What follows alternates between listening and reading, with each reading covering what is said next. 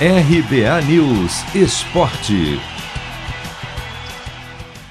Um novo diamante em Paris. Foi com essa frase que o Paris Saint-Germain da França anunciou a contratação de Lionel Messi, o ex-camisa 10 do Barcelona, que até então não tinha vestido a camisa de nenhum outro clube, assinou com o PSG por duas temporadas. Após ser anunciado, Messi declarou, aspas, o clube e sua visão estão em perfeita harmonia com as minhas ambições.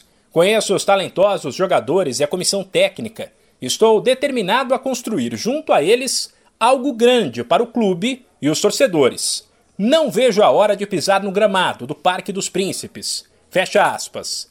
Não é oficial, mas o valor total que ele receberá em sua nova equipe deve chegar a quase meio bilhão de reais.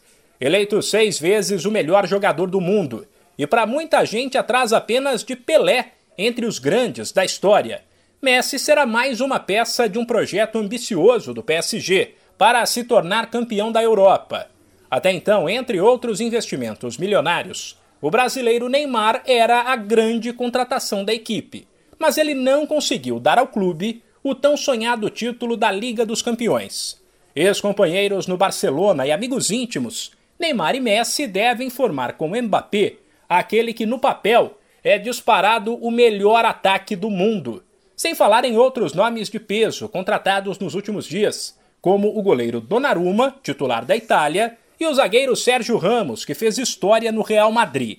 O PSG conta com verba de um fundo de investimentos do Catar, que tem ligação com o governo do país árabe, que enxerga no futebol uma forma de diversificar a economia e fazer com que o Catar ganhe projeção mundial.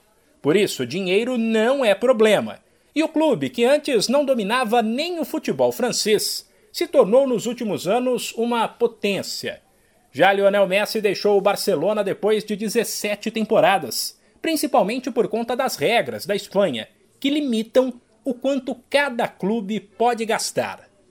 De São Paulo, Humberto Ferretti.